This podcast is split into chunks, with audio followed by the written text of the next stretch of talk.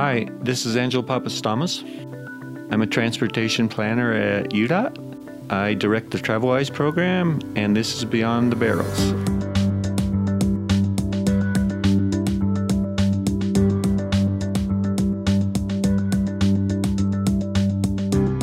All right, everybody, welcome to episode 19. I think we're on episode 19. Does that sound right, Grant?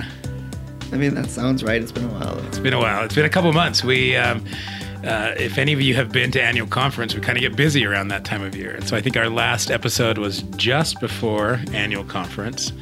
And then annual conference hits, and then the holidays hit, and we just kind of, we take a couple-month hiatus. So we're back. We're excited to be back. It's the month of February, the month of love. It's Black History Month. That's important. Lots of things that are going on in February. I learned from T-Mobile that it's free taco month if you have T-Mobile. But the important part for us here at UDOT is that February is the Clear the Air Challenge month here in the state of Utah. And across the table from me today is Mr. Angelo Papastamos. Angelo, thank you for being here. Yeah.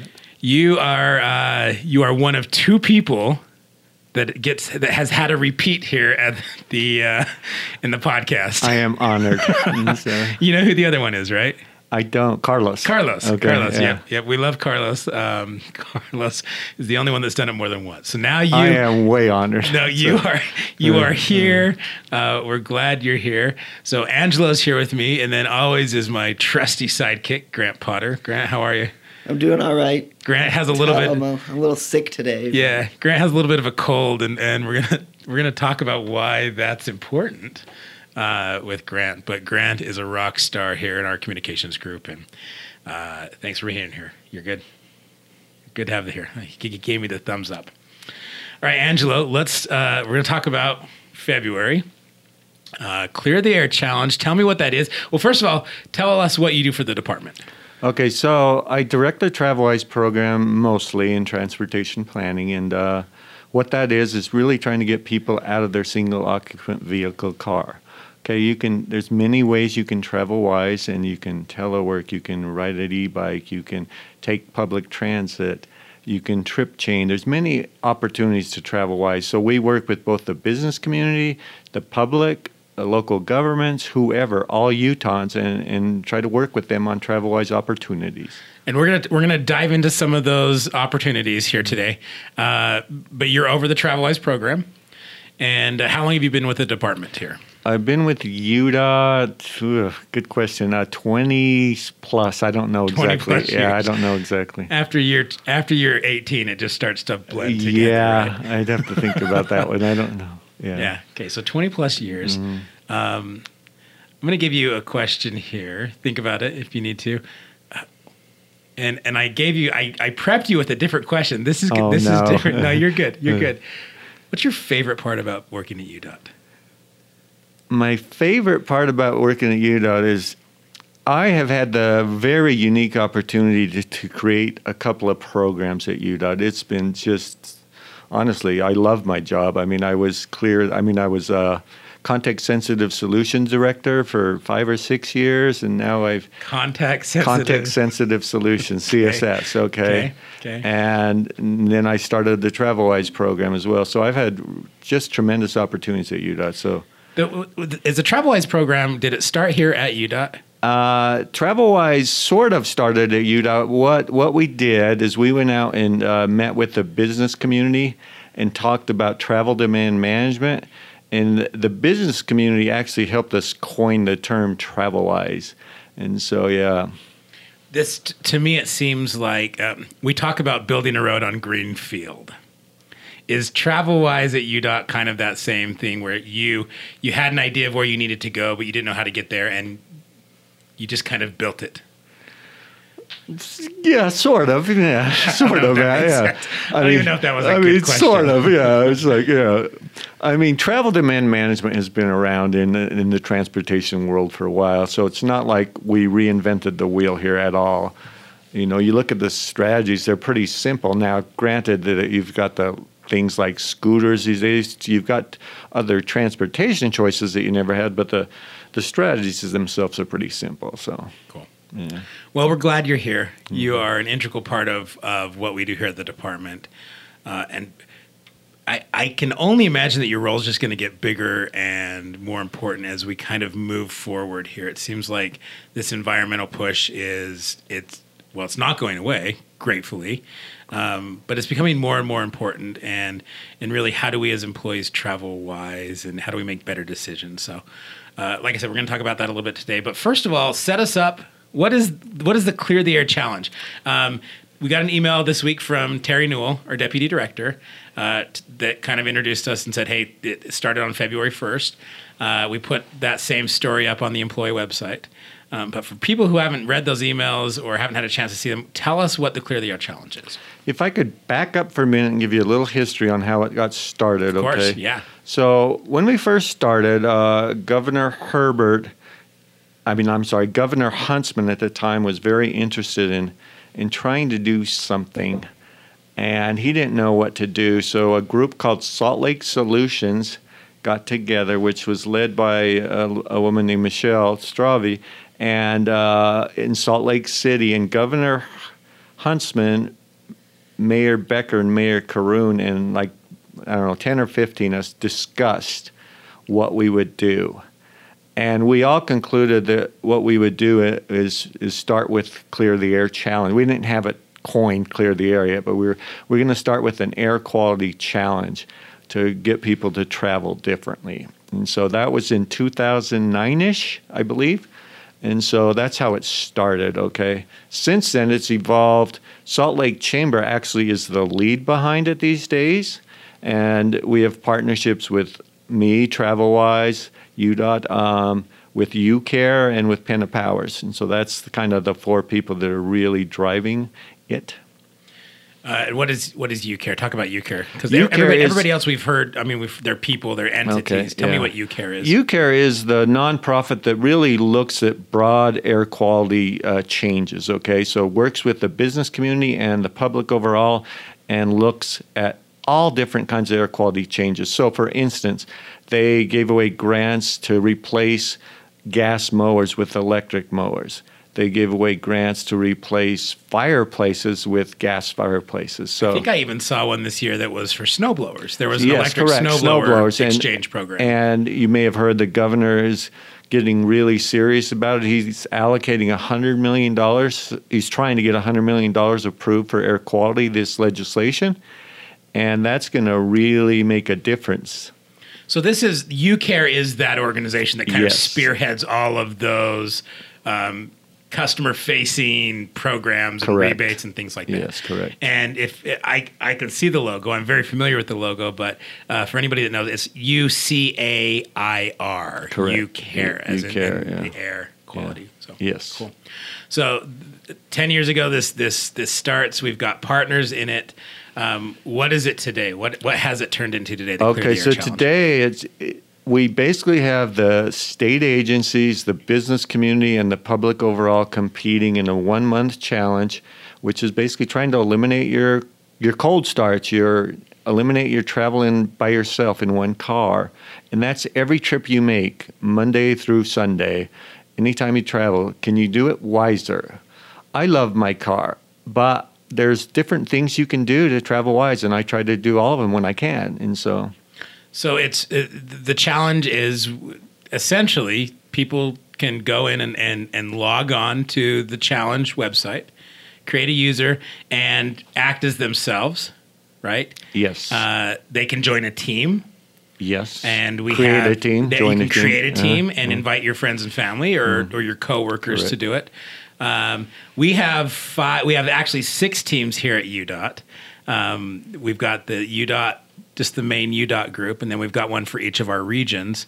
And we've got one for traffic operations. So we've got one for the TOC. Yeah. I actually just had one created last week for UDOT communications. Mm-hmm. And the reason is that we have a lot of consultants that work in our communications group that aren't housed here. And we wanted to see if our consultant community who we say is part of the UDOT family, could get behind us on this as well. And so we've created our own UDOT communications group, which is under the UDOT umbrella. Well, I want to say our consultant community is already on board. Now, this is a different group, but there's many consultants that are participating. There are quite a few. Yeah. Quite a few. And so we were excited. We just wanted to again, try and do our part. And so setting up the group was the first step, right? That's the easy step is setting up the group and registering and logging in. That's the easy part. The next part is, how do we actually make a difference? How do we make the mileage that we're logging really meaningful? I guess take us through, Angel, take us through the TravelWise behaviors. Like what are those TravelWise behaviors? How can we, during the month of February and beyond, obviously we want to do this all the time if we can, but especially for this challenge, how do we make a difference? I think for UDOT employees, I mean, we have, over the last 6 months, 9 months, we have Google Hangouts, we have video conferencing, and it's a very effective tool.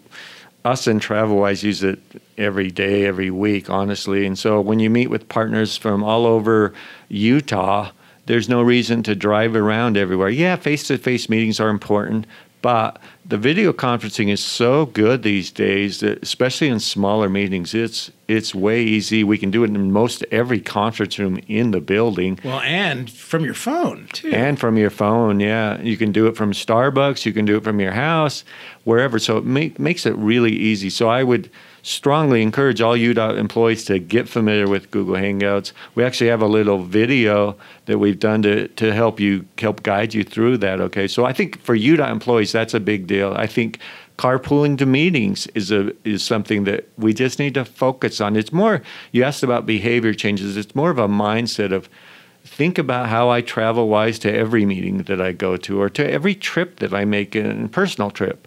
You kind of do that at home when you're on a weekend, you say, oh, we got to go to Costco and we got to go here and we got to go there. So you don't really go back and forth from your house, you trip chain. And so you kind of do that naturally from home a little bit.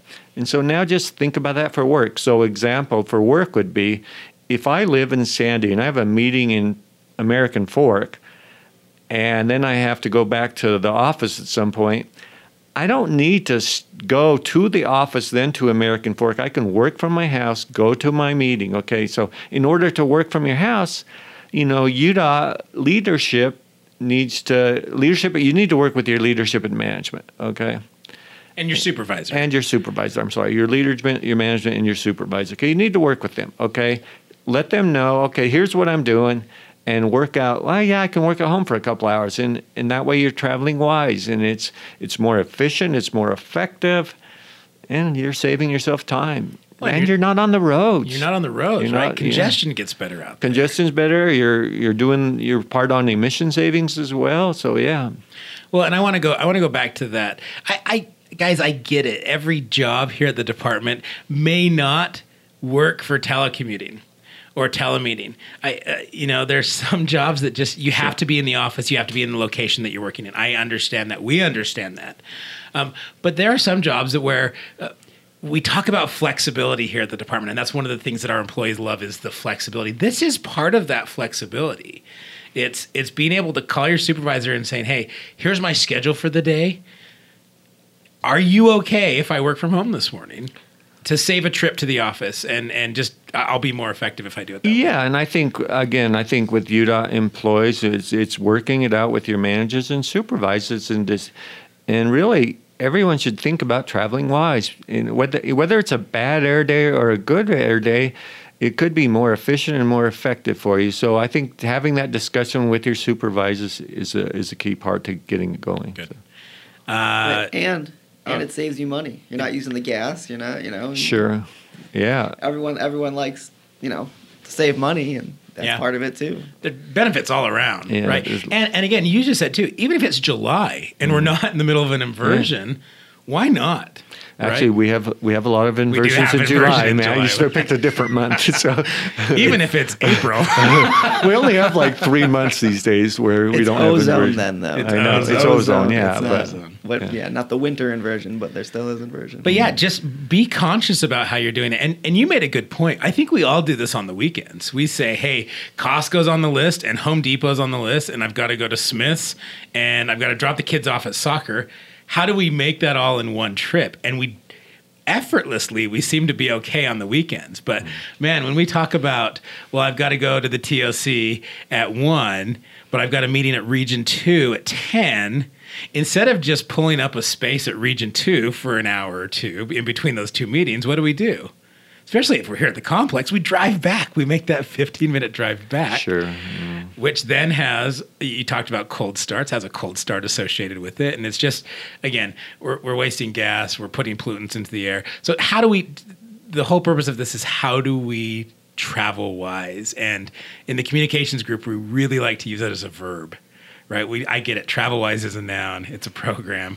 But it's twofold. It's how, can we actually travel wise? Yeah, the other opportunity we have now at the complex and soon to be at the regions is we have a couple of e-bikes, and we're getting really close to having 2 at each region. So talk about these e-bikes because they're here. They just came up this week. There's kind of a kiosk space here. There's in the atrium. There's a kiosk space, and e-bikes are going to function kind of like our motor pool, basically. And you're going to be able to, you can reserve them today online. You need to sign a waiver, and that's through Adobe Sign. And you can get on and go and take an e-bike, from the complex to Region 2, and you'll find out that, man, that's pretty fun. And you're saving emissions, and it's pretty timely. Well, they're pretty quick, too, aren't they? You can go up to 25 miles, 30 miles an hour, I'm told. And so, yeah. So I rode one once, and it was awesome. And yeah, and you barely pedal. And it's pedal assist. It's not like a motorbike. Yeah. So you start pedaling, and then it just assists, it amplifies your pedal power. Well, it's like a 1 to 6 output, something like that. Something like that. Yeah. So I can pedal 1 revolution, and the bike thinks it's 6, is what it is. So, yeah. But that works not even for us going to Region 2 or to the TOC. But let's say I have a meeting in Provo. Again, let's use Utah County as the example. I can ride this bike over to it'll take me a couple minutes, but I can ride it over to the station on 53rd over the hospital. Absolutely. Put the bike on Front Runner with me, go to my meeting in Provo, and if I need to, I can take the transit line, our new line in Provo. Is it the BRT? Is that what it's called? The UVX, I believe, is what you're talking about. Yeah. It's kind of a tracks on wheels, sure. Right? Correct. Yeah. Take that. The bike goes with me, and then when I'm done with my meeting, jump back on Front Runner, come back into the valley. And I can work the whole time too. That's the great thing about public transit. Well, you can, you're hands free, or you're able to not be behind the wheel, and you can do, whatever. Yeah, and you can return emails, make phone calls. Yeah, and you can't, and you're not supposed to do any of that while you're in the car. Correct. Well, you can't do any of it. Yeah, and so.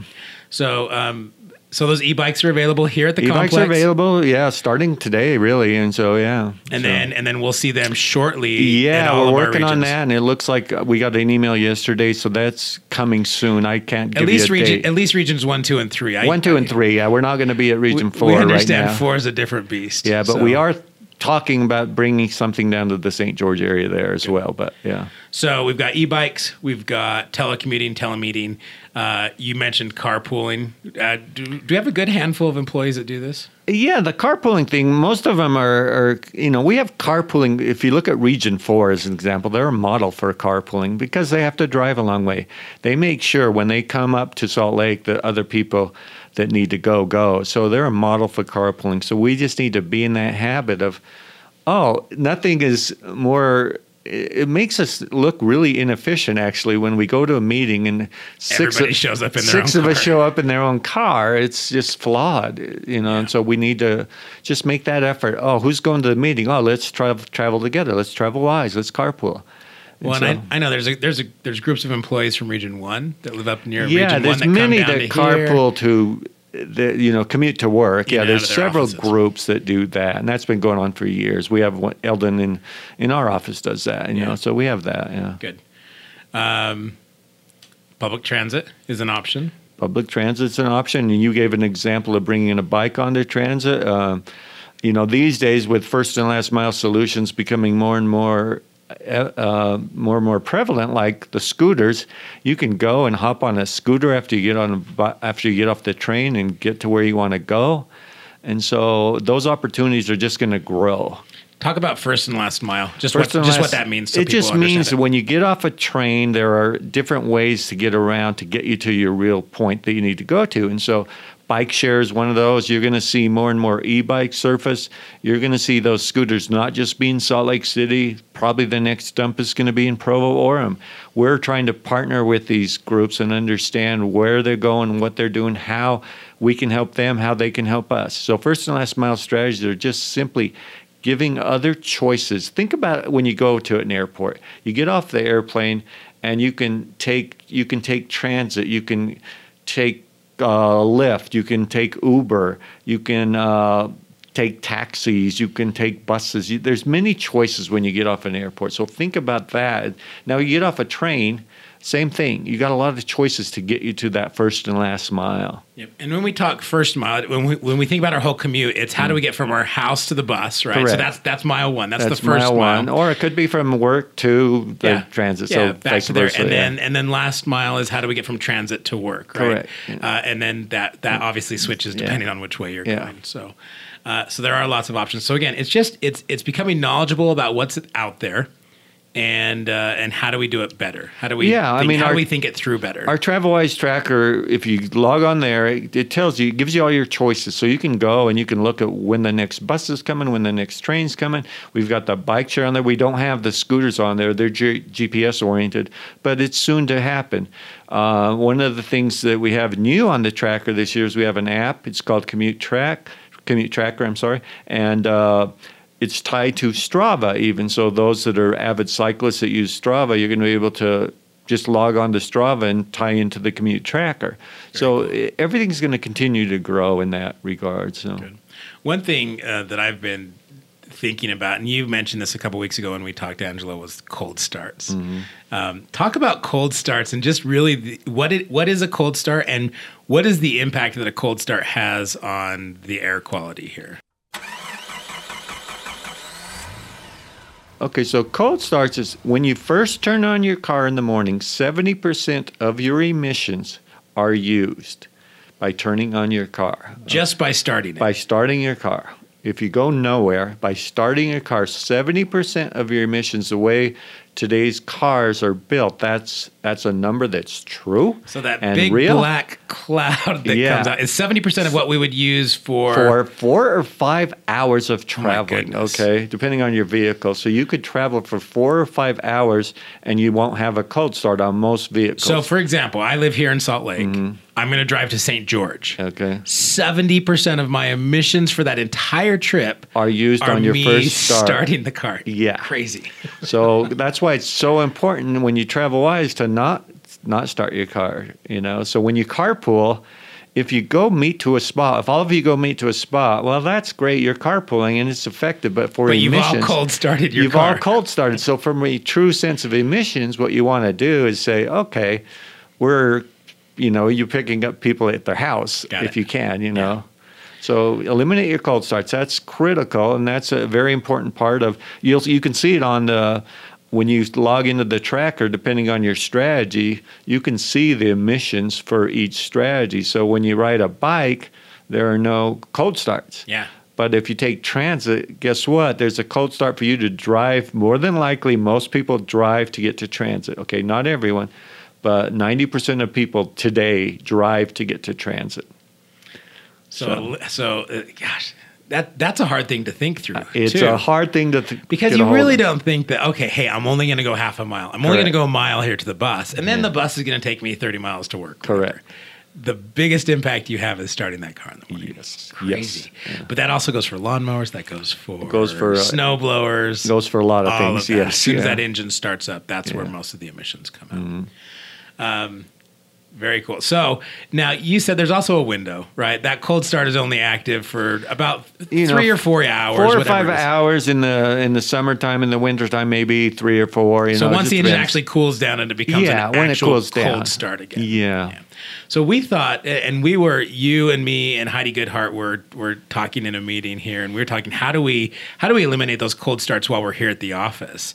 And we started to think, you know, how often do we just run down the street and we all have lunch together, or we run over to the mall and we have lunch, and we take 2 or 3 cars, right, which have now been sitting in a cold parking lot for three or four hours. It's a cold start, yes. Right? So now we all cold started in the morning. We just cold started again. So there's solutions out there. Again, you talked about the airport and how when we get off a plane, there's so many solutions on what we can do to get home. And there's the same amount of solutions if we're getting lunch, right? Absolutely. There's Grubhub. There's all these delivery places. How about this? What if one person, I know this is crazy, everybody sit down, hold on, buckle up here. What if one person went and picked up lunch for everybody and then brought it back? That mind blown, right, Grant? You know, we do that stuff in our planning group. I realize that not everyone can do that all the time, but there are opportunities to do it. So again, that's a TravelWise strategy. You know, when you can, think about it and do it. Eliminate the cold start. Eliminate the cold start. Well, and that's the thing too. This just has to be a mindset that we all start to adopt. Yeah. Is how do we, and we're going to use the tagline, how do I rethink my trip? Right? How do I really do this the smartest way possible? And again, Grant, you brought up a great point, money, right? Even if it's a couple bucks a month that I'm saving by eliminating a trip or two, like, great, that's money. But it reduces congestion on our roads, right? There's less cars that are out on our roads. Air quality gets better, right? And especially during these winter months. So one of the reasons why I wanted Grant, because Grant's not feeling good today. Grant's super congested. One of the reasons I wanted Grant to have a microphone today is because, Grant, you are directly affected by the inversion. Why? I have asthma, and with that, I have chronic bronchitis. So anytime the air gets bad, I get congestion in my chest, and there's really nothing I can do about it except try to limit my time outdoors and limit my time. Well, your time in the valley. In the valley, yes. Grant is an avid skier. When my previous job, I skied every single morning before work and got a few hours above the inversion when it was bad, but for the most part, I just have to try not to be outside. And I'm like this right now because it was getting bad last week. And then I went up to Montana for a few days and stayed in a house that only had a wood fire stove to heat the house, which is also... Yeah, it's awful. It's terrible, but, you know. So it's a real thing. It's a real... And I would wager that most of us know people that are affected in a decent way by the inversion. Little kids, elderly people that just aren't that healthy, it affects even more. But guys, I don't feel good in February. I don't know if it's the post Super Bowl food hangover, right? Or the post holiday pounds or whatever it is. But like, it has a lot to do with how healthy the air is out there. You know, we continue to learn more and more about air quality. It affects asthma, but it also affects depression. You know, we continue to work with the health groups and understand it. And there's many aspects to health that air quality affects. It's a big deal. Yeah. It's a big deal for us. And you're more susceptible to get sick during that time because your body's, you know, you're breathing in bad air and your body's dealing with that, and it can't deal with the other cold viruses and things like that, you know, you get when you're staying indoors all the time. So for the health of us, for the health of others, this is kind of a conscious effort we all need to make. We need to be better at it. And I get it. We're not going to be perfect, right? There are going to be times where you need to get in your car and do a cold start. It's just how it happens. But how can we do it less? That, I think, is the goal. Exactly. Yeah.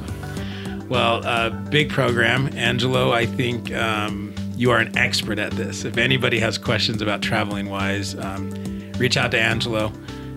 He can give you any answer you need. And we're going to encourage everybody to jump online this month. Look at there's a story on the employee webpage, the youdot.utah.gov, about the Clear the Air Challenge, and the links are in there. We'll also attach a couple links here in the email that went out with the podcast. If you want to register for the Clear the Air Challenge, we would love to have you guys as part of the UDOT team. And anything else, Angelo? Anything else pertinent? I think you kind of covered it. I just want to say, you know, we at UDOT need to lead by example, okay? The Salt Lake Chamber is trying to get every business to participate.